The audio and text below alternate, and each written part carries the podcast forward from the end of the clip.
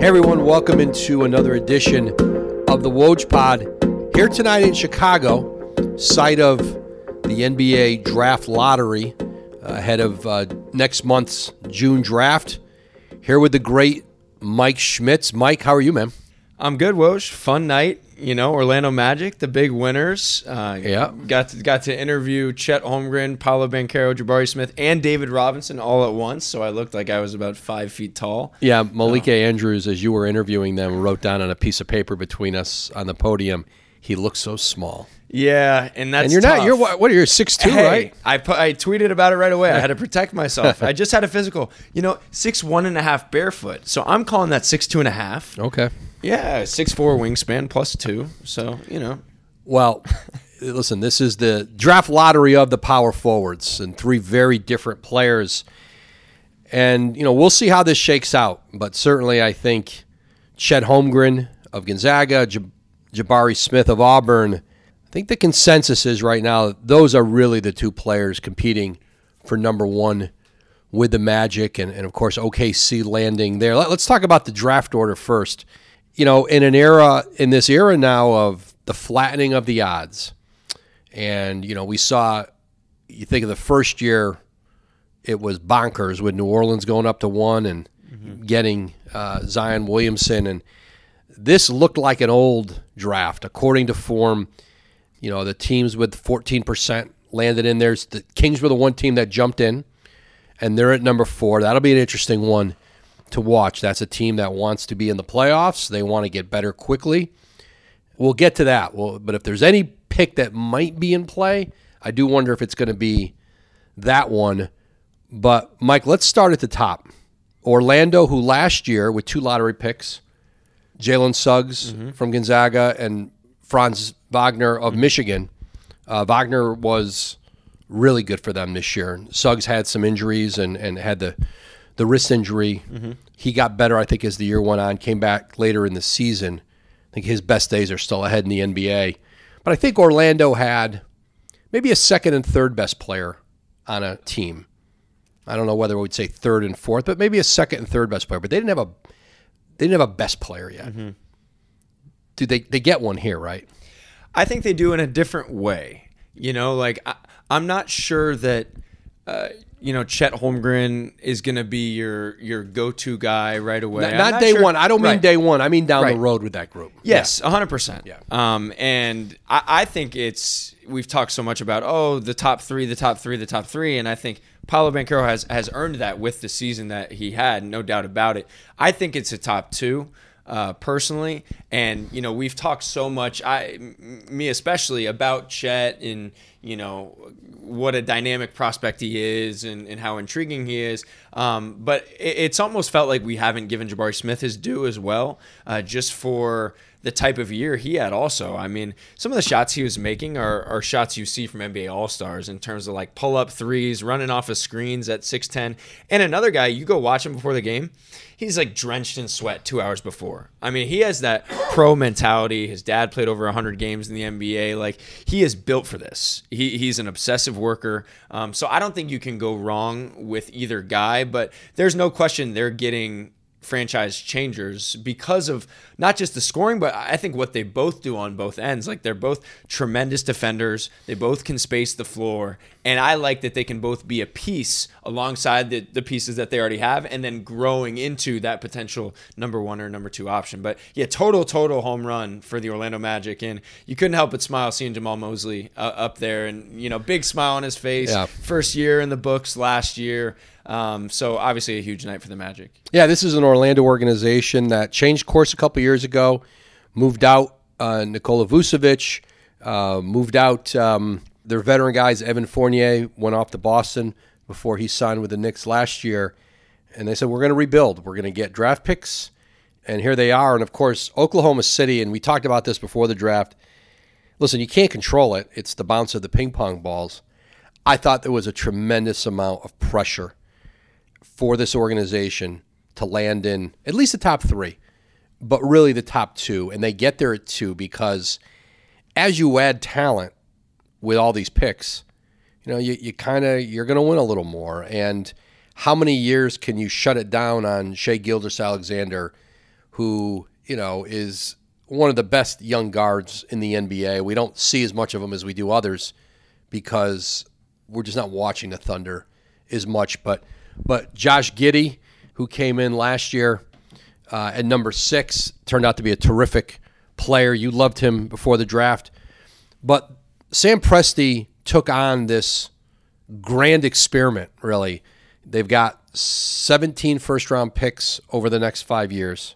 You don't do that so that you can keep picking fifth and sixth and seventh or eighth or tenth. You know, they've got they'll have 12 this year too. You do it because you figure you get enough cracks at it that you get to one to two, and that's where you find your franchise changer. And they got there. They got there at two. And I, I thought Sam Presti last year was out as much as any executive in the league. I mean, maybe some were out as much. I, am not sure any were out as more.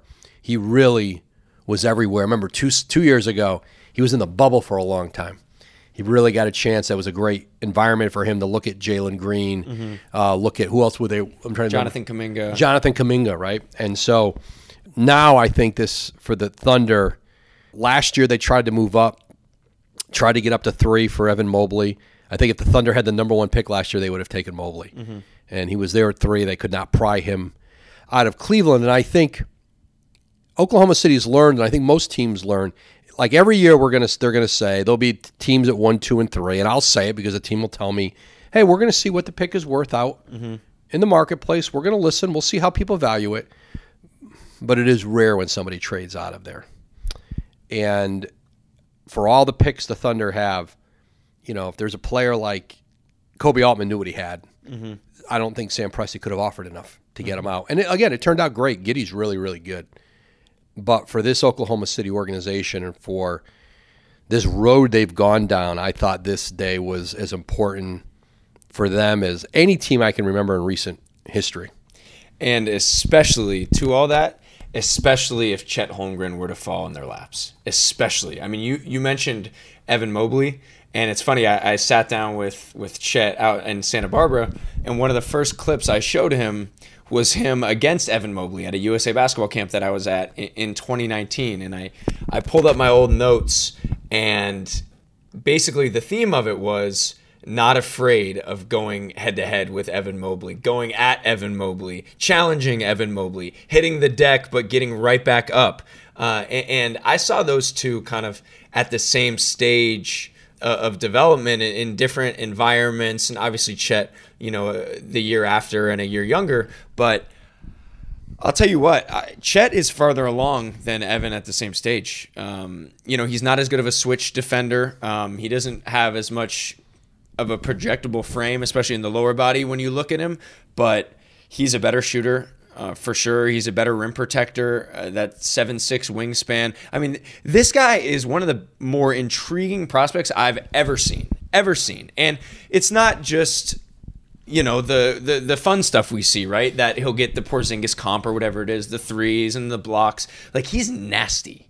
Like he's tough as nails, man. And, and being able to spend a couple days around him, he's the, he's there well well before his workout. He's the, there well before his physical training. Headphones in, locked in. He has this like maniacal work ethic that's mixed with this kind of like fu mentality. Yeah. But can also like be one of the guys and talk it's it's a very unique blend that I've I've truly never seen in a prospect. And I can't every time I've ever seen him play, practice, any evaluation, I'm enamored by him. And like, how is this 200 pound kid like going to try and dunk on everybody and then talking? And then how is he blocking everyone at the rim and then talking? And he has this just fascinating wiring. And then you combine it with the length and you know the, the shooting and and all that. And I think he's going to be special, like like, and not just like the best player in this draft, but like maybe like special, special, someone we talk about for decades. I don't know. Maybe I'm getting ahead of myself, but he's one of these guys that I've just been, been enamored with as long as I've been doing this. Another day is here, and you're ready for it. What to wear? Check. Breakfast, lunch, and dinner? Check. Planning for what's next and how to save for it? That's where Bank of America can help. For your financial to-dos, Bank of America has experts ready to help get you closer to your goals. Get started at one of our local financial centers or 24-7 in our mobile banking app. Find a location near you at bankofamerica.com slash talk to us. What would you like the power to do? Mobile banking requires downloading the app and is only available for select devices. Message and data rates may apply. Bank of America and a member FDIC.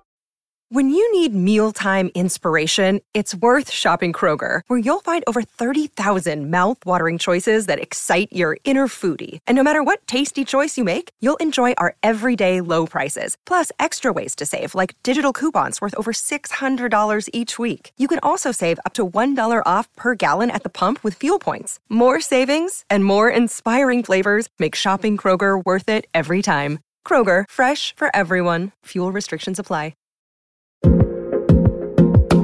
I think the cat and mouse game at one and two is going to be fascinating. Yeah.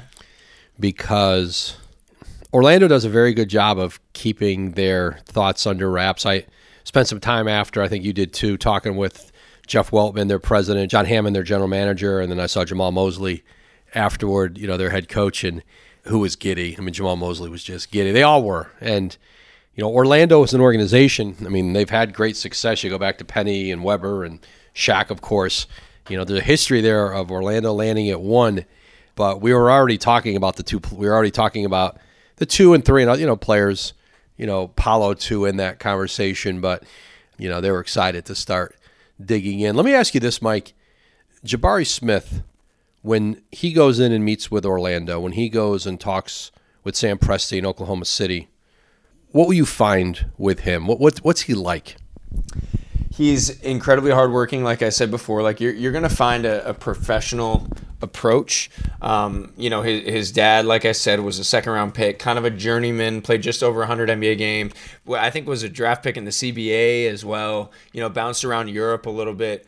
Uh, and, and anyone who has talked to people who were around his dad and, and watched his dad, they'll say that he was just ahead of his time a little bit. Um, like he was a guy who could step out and had some perimeter skill. And anytime I sit down with Jabari, I'll ask him. I'm like, Jabari, who who are you watching? You know, I'm, I'm like, yeah, there's shades of like Tatum here. There's shades of maybe like Michael Porter and different things that you do. And he just kept coming back to, no, my dad showed me this. No, my this was my dad showed me. Oh, this like inside pivot face rip through. No, this was like hours and hours and hours in the gym with his dad. So he was almost like molded to become this super polished player and very focused, very driven, very personable. Still 18 years old. You know, to do what he did. Um, you know, his reputation in high school was a little bit more like uh, didn't play at the highest level in high school. So, you know, it wasn't playing against your Montverdes and schools like that every weekend. And, and so he, I think, had a tendency to float a little bit. Uh, and I think he chose the best place to go possible because if you watch a game at, Auburn, it's intense. And yeah. you watch Bruce Pearl on the sideline, he's intense. And so he landed in this situation where they brought out the best of him and he was beating his chest and, you know, sitting down in the stance and guarding. So I think they're going to see a kid who's incredibly focused, who's going to fit into any locker room and very impressed with him as a young man and a worker. Didn't didn't the Auburn fans give you crap last year because you had Jabari number two in your? Oh right? yeah, oh yeah. They yeah. they. I wanted to eventually. I wanted to like, hey, let's go get a beer, guys. Like these guys are these guys are awesome. Um, yeah, they were talking trash the whole the whole time. You know that comes with the territory, but especially there, I was impressed with the enthusiasm. Houston at three, Sacramento at four. Yeah, and I think Houston's in position there. I think because if it was a different team at three who maybe had a need for a primary ball handler, we might be talking about Jaden Ivey at mm-hmm. 3 mm-hmm. But Paolo, or if if Paolo somehow if Paolo gets a two or even one, if somehow that happens, uh, Houston, it, I can see Paolo being a natural fit yeah. there. Right, it fits where they are positionally. You know, Jalen Green's going to have the ball in his hands, and certainly, you know, you can see Paolo uh, complimenting him but four, I think, is where maybe the draft's going to get really interesting because the Kings, the Kings move up there, and you know they've taken a run on guards, right? Obviously, Tyrese Halliburton, Davion Mitchell, to go along with De'Aaron Fox, and they made the decision to move Halliburton out for Domantas Sabonis. And so now certainly this team's built around Fox, Sabonis, and Davion Mitchell had a good. You were a big believer in him and he played really well, especially after the trade, and he got more of an opportunity. But the Kings want to be in the playoffs. That's their goal. Mike Brown comes in. Monte McNair's in the last year of his deal. You know, I think they want to see improvement. I think they, they could very well be improved. I think Mike Brown will tighten them up defensively. Certainly, they, they have a long way to go there. But it'll be interesting is that pick going to be in play? Because I think there's plenty of teams like Washington is desperate for a point guard. Mm. You know, is Washington a team that maybe tries to get up and, and some others? So I might generally assume Houston's taking whichever of the, those three forwards is yeah. there at three, right?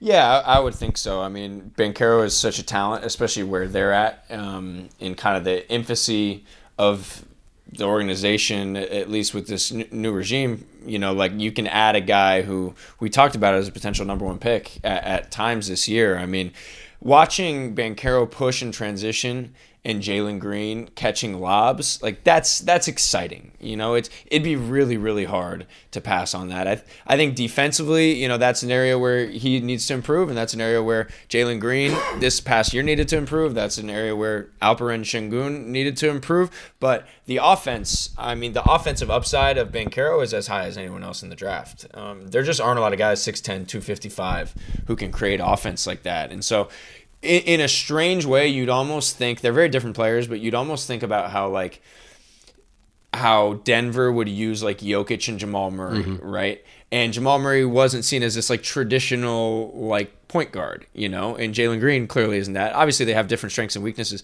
but you can play through Jokic as like a pick and roll ball handler or from the elbows and kind of ignite some of the best parts of Jamal Murray. I think you could see a similar kind of tandem um, with those two, and so yeah, I think Banchero makes a lot of sense there.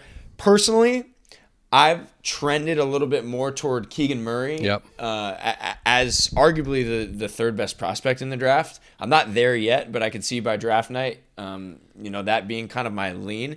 And when you talk about Sacramento, man, and, and them like needing to compete now and like get a guy who can fit with these pieces, it's Keegan Murray, like yeah. to a T. Yeah. Like, this guy scored 24 points a game, having almost no plays called for him and he it seems like forever they've been looking for like a big rangy wing. Um, and I just think he, he would be ideal alongside Sabonis, alongside Davion Mitchell, um, De'Aaron Fox. Like he fits yep. perfectly. Go through Jonathan Givony's mock draft that he's got up on ESPN.com, and he's got Paolo at three to Houston, Keegan Murray four to the Kings, and then Jaden Ivey at five to Detroit, which makes a lot of sense. They need a point guard. Killian Hayes, I'm not sure he's going to be that guy for them. They've drafted very well. You know, we mentioned Killian Hayes. They took in a lottery. Well, you know, you go back into the late teens where they got Saddiq Bey mm-hmm. from Villanova, who's been, you know, had a 50 point game for them last year. Yeah, and Beef Stew. Yeah, Isaiah and Stewart. Isaiah Stewart's pick. been great, and and obviously Cade Cunningham was everything they hoped he would be. Yep. Last year, and you know, you look at that organization. I they they played really well the last couple months, and Jaden Ivey, like he fits he fits that city to me. He fits that Pistons tradition, big physical. Uh, you know, Troy Weaver, I know will certainly be digging uh, into him. I think that's I have a hard time imagining. We talked about Pistons have cap space, and would they be in the market for you know Jalen Brunson? Mm who I still think probably Dallas just can't let him leave. They'll pay him. They're going to have to, and he's going to make he's going to make a lot. You know, there's been all this talk about New York guys. They don't have cap space. Mm-hmm. Like they don't mm-hmm. they they don't have it. But I think Ivey at five, and then then you get down with Indiana. Let's stop there though before I get to Indiana. He's got Shaedon Sharpe. I know you got a lot of thoughts about the the shooting guard from Kentucky who never played for Kentucky, uh, spent his year there. But let, let's stop and talk about Ivey for a minute. Mm-hmm. What you like about him, what he brings, how you think he translates to to the NBA? I think it's a great fit with Detroit, like you said, because if you draft Ivey to be your primary guy and that's all he's going to be like like the ball is going to be in his hands 99% of the time and you're handing him the keys to run your offense from what i've seen i'm not sh- like i think his personality type is better suited for a guy like Cade Cunningham, who is like a natural leader. You know, like you see Cade at Montverde, USA this season. All the guys look up to Cade Cunningham, and he's a guy who's going to call over the huddle and he's going to get guys together. The Ivey's not as that's not as much in his nature. Like he was more of a scorer coming up, um, even in high school. You know, I did a sit down with him at Purdue this year, and I was like talking about his pick and roll reads and all this stuff. He's like, I asked, "Were you? Did you ever play point guard in high school?" He's like I didn't even think about passing. He's like, I was just trying to get buckets. And I think that's more in his nature. So imagine like Westbrook and Harden in Oklahoma City, right? The Troy Weaver connection, like Troy Weaver, Yep. you know, thought of as one of the guys who really pushed for Russell Westbrook.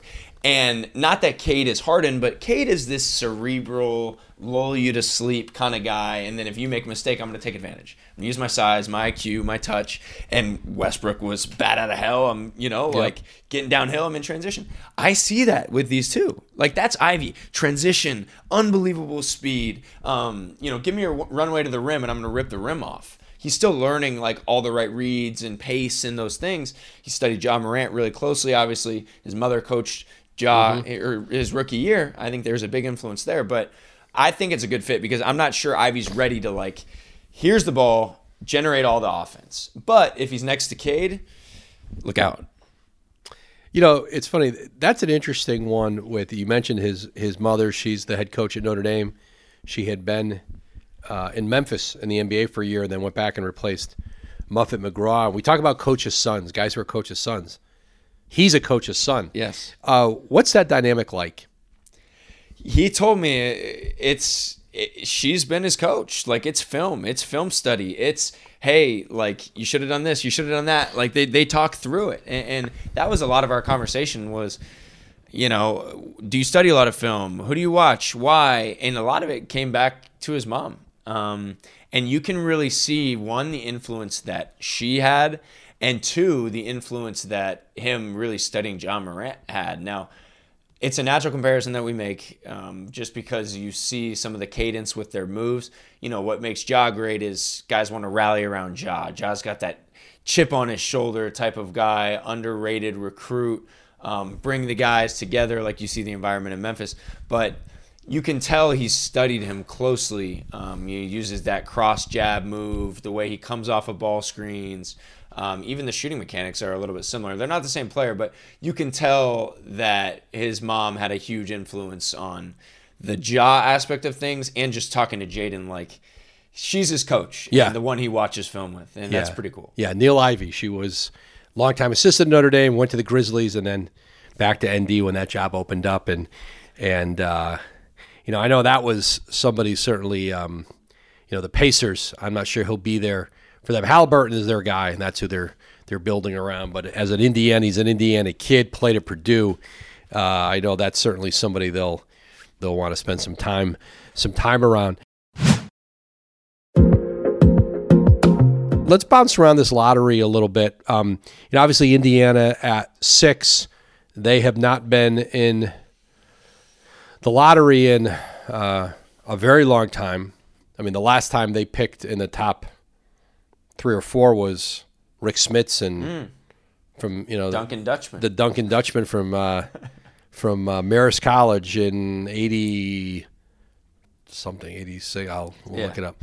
Um, but they've been in the playoffs and in the playoffs, and, and obviously they made a decision to to take a step back. And so I saw Rick Carlisle tonight after, and and Kevin Pritchard, and you know landing at six gives them a chance to you know to get better. And so Portland at number seven. Jonathan's got Jalen Duren from Memphis there, certainly a, a center, uh, power player, very talented uh, player.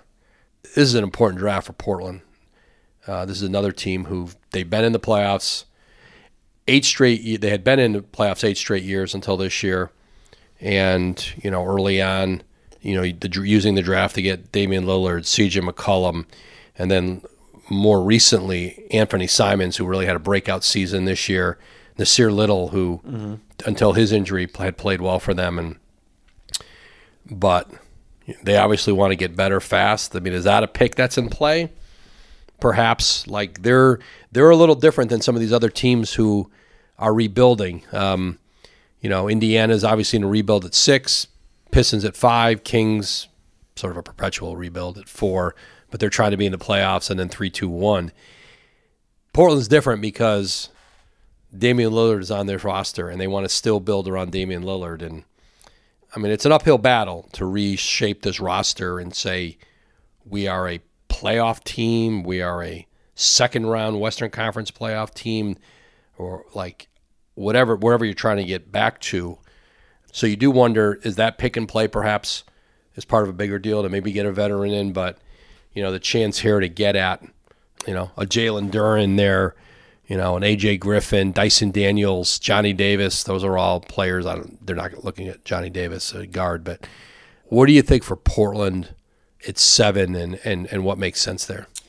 Yeah, I think you you've got to look at you know is the seventh player in this draft gonna put you over the top or if you're trying to compete now right and, and we all know like historically that's probably not the case right so if it were me in that seat i'm taking the best player available you know Yeah. who, who i think is the best prospect right um, and if Shaedon Sharpe is available, you, you got to really take a look at that. He, he's he's the I know Jonathan has him mocked to the Pacers right now, but he's the name I keep coming back to of you know not just within NBA circles, but this is the not mystery, but the most talked about, most intriguing guy in the draft outside of some of those top three. Um, and so if he were there staring me in the face at seven, like come with me. People haven't seen Sharpe play. You you saw him in practice at Kentucky So this year, and and and coming up, you you prior to college. You've Yes. seen plenty So. Shaedon Sharpe out of Canada. Uh, I go to the almost every year the BioSteel Yes. Futures game. Uh, 14, 15 year olds went to see him. Rangy, you know, was probably six four at the time, bouncy athlete. Um, and, you know, didn't have much recruitment or some buzz in, in Canada, or he wouldn't have been playing in that game. Um, ends up coming to the States, goes to Dream City Christian, uh, blows up, gets a Kentucky offer. He ended up being the number one player in the 2022 high school class. And so the number one player in the high school class is generally a top three pick, right? Sometimes a number one pick. Um, he killed it at Nike YBL. I saw him in Peach Jam. NBA team, some NBA teams were there watching him. Think like Anthony Edwards almost um, as like a power guard wing who's really explosive and can shoot it deep and create space off the dribble. Uh, so he goes to Kentucky okay, I'm gonna I'm gonna reclassify. I'm gonna enroll a, a semester early. Gets there, everyone's wondering, is he gonna play? Is he gonna play? What's going on? You know, and then he finally announces, I'm not gonna play, right? And so we think he's just testing the waters. Everyone's trying to figure out what's going on, and teams started coming in droves to see him. And no offense to you know Ty Ty Washington or some of the, they have good players there, but a lot of them were coming to see Shaedon Sharpe because they'd never seen him play. And I went to one practice where I'll just say there were maybe 12 scouts, uh, a couple GMs, and he played five on five and was the best player on the court by far, throwing left-handed bounce passes, step back threes. You watch him in warm-ups, and then you watch him do a one-on-one workout, and he's should be the number one pick. So all those things together, but we haven't seen him in a competitive setting really at all. And so there are players in the NBA where if you put him in a one-on-zero oh and that's all you saw, oh my god, like we're we're taking him number one. And so teams are trying to wrap their head around like, what do we do with this guy? You know, because could he be the best player to come out of this draft? That's what everyone's looking for. A six-six shot creating explosive guard, right? He kind of fits that mold. So I'm enamored with him. And if I were Portland or, or the Pacers, this is the point of the draft where I'm taking a big old swing. this draft cycle comes after a couple years in the pandemic where people weren't getting out to evaluate. They weren't having being able to do workouts. Um, people have been able to see these players. They've been able to scout them this year. They can bring them in. They can spend time with them. We can all be at the combine and sit down. What's your sense of just the what happened with player evaluation for a couple years with people not being able to be in the gym, players maybe not being able to be not just in the lottery, but as it trickles down, what what are you seeing? Is there, is there something writing itself again now versus what how everyone had to operate for a couple years? Yeah. And you can feel, you know, we all go on the road and we see each other in the same gyms, and, you know, people are, they love to complain and they love to, oh, they're all, oh, I've been on the road for 12 days. Where are you doing? What are you doing? Where are you staying? How long you been? You know, the same conversations all the time, right? But there does seem to be a renewed energy, um, you know, amongst front offices from being able to get out and about and, and, and see these guys and evaluate them. I mean, I remember back to like the LaMelo draft, right? Um, and and the even way back then the mystery of a guy like that and, and then over the last few years of just not having as many touch points um, of, of seeing these guys. And so I, I do think that there's a, a renewed sense of joy in this job. And um, listen this is a good draft man. Like I, I think people generally like this draft. I'm, I don't think it's as like last year was all time I think if we look Yeah. at right? I mean Jalen Green Um, Scottie Barnes, Evan Mobley. Scottie Barnes going four. Yeah. Uh, you know, I mean, he's going to be a franchise changer for the next Yeah. decade plus. Yep. You know, complete stud. Um, Cade, Evan, uh, down the line, uh, Herb Jones, or, you know, Jose Alvarado, all these guys. Yeah. So you can feel people are excited to be back in the gym, and like the the right evaluation process is getting restored to some degree. Who are going to be the one or two guys in the top top 10 and one we've talked about, the next 10? Who's going to be under just a great deal of scrutiny? Who are people just maybe confused about isn't but just they don't have figured out yet and they're really trying to figure out? Yeah, I think there's there's a few of them. Um, one that comes to mind most for me is is Patrick Baldwin. This is a guy who is a highly highly touted recruit. Um, you know, I believe was potentially the number one player in his high school class Yeah. at, at one point. Um, he played AAU with with Jalen Johnson and. Uh, you know, can really, really shoot the ball. He had great positional size, kind of like this versatile stretch four. He played on the under under 19 team with Jaden Ivey and Chet Holmgren. He wasn't great there, but we projected him as a potential top 10 lottery pick, and then he goes to play for his dad at, at Wisconsin Milwaukee, and the season was a disaster. I mean, disaster. He's dealing with injuries, but shot 27% from three. Uh, You know, you go somewhere like that, and it's like you're supposed to be the guy, right? You're supposed to go get 18 a game and make a bunch of. He didn't really have those wow moments, you know, and so teams are trying to figure out, okay, is this the guy we thought was a top 10 pick, or is this the guy who, you know, this is just who he is? And you look at what Memphis did with Ziaire Williams, and I think this is why people are questioning is it too small of a sample size the the, the college stuff because Ziaire was not very good at Stanford. I mean, in fact, I went to eight to ten of his games, and we liked him in high school, and he was dealing with some you know deaths in his family, and there were a lot of things going on, and with COVID, and maybe we didn't put enough weight on that. But he did not have a good. Season. He had a bad season, um, and a lot of scouts and executives were not impressed. And when they took him tenth overall, I was shocked. And look at him now. I mean, he was starting games in the playoffs, right? And so I think teams are starting to look a little bit further past like this one college season. Um, and I think Pat Baldwin is is kind of the poster boy for that. Is like, is he going to be this top ten pick that we thought, this stretch four versatile guy, or is this just who he is and he doesn't play great in important games? Well, we have got uh, draft on June 23rd. We're so how many Over a month. over a month, over a month away. We'll be breaking down a lot of these guys. We've got pro days coming here in the next week. Some of them are in Chicago, some back in LA, and, and players starting to crisscross. And now with the draft order being able to, or the lottery order being able to, teams really are able now to start figuring out who the group of players is to bring in. Trade discussions now can mm-hmm. sort of take on some weight as we're as we're here in Chicago at pre-draft. Those are conversations happening in the gym.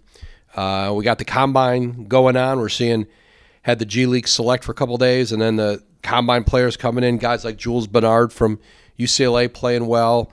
Uh, Boeheim's here from Syracuse. Some different guys. So you know we're seeing some guys trying to to go maybe from out of the draft into the draft, and some second round guys. Can they get into the first? And you know we'll got you know Thursday and Friday we'll see some pretty good names here getting out and seeing. You know you think some recent draft combines. Donte DiVincenzo Yeah. is probably the most dramatic. I'm not a, sure a player has used the combine to help himself as much as he did. Right? That was Yeah. three years ago, right? Yeah, yeah, Christian Braun. That's this year's Yeah. Donte DiVincenzo. I think. Okay. In terms of the rise, potentially five on five. Yeah, yeah. So uh, a lot left here in Chicago at the combine. A lot left between now and we've got a lot of mock draft shows. We've got the draft obviously in Brooklyn on the 23rd. We'll all be back there for that. So Mike Schmitz and of course Jonathan Givony, E ESPN's draft analyst, they'll be they'll be all over it. And uh, I know we'll be uh, we'll be spending a lot of time and and um, trying to trying to figure this puzzle out, Mike. Yeah, it's uh, an exact science, as they say. But thankfully, we're still employed. Appreciate it, Woj. Okay, you got it, Mike.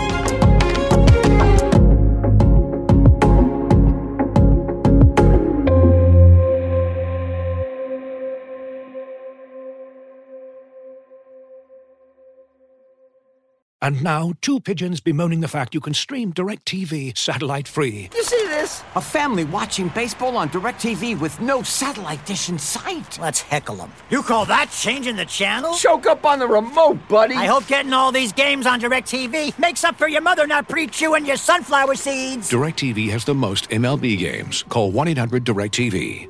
Claim based on total games carried on sports networks. Sports availability varies by zip code and requires choice package. Terms and restrictions apply.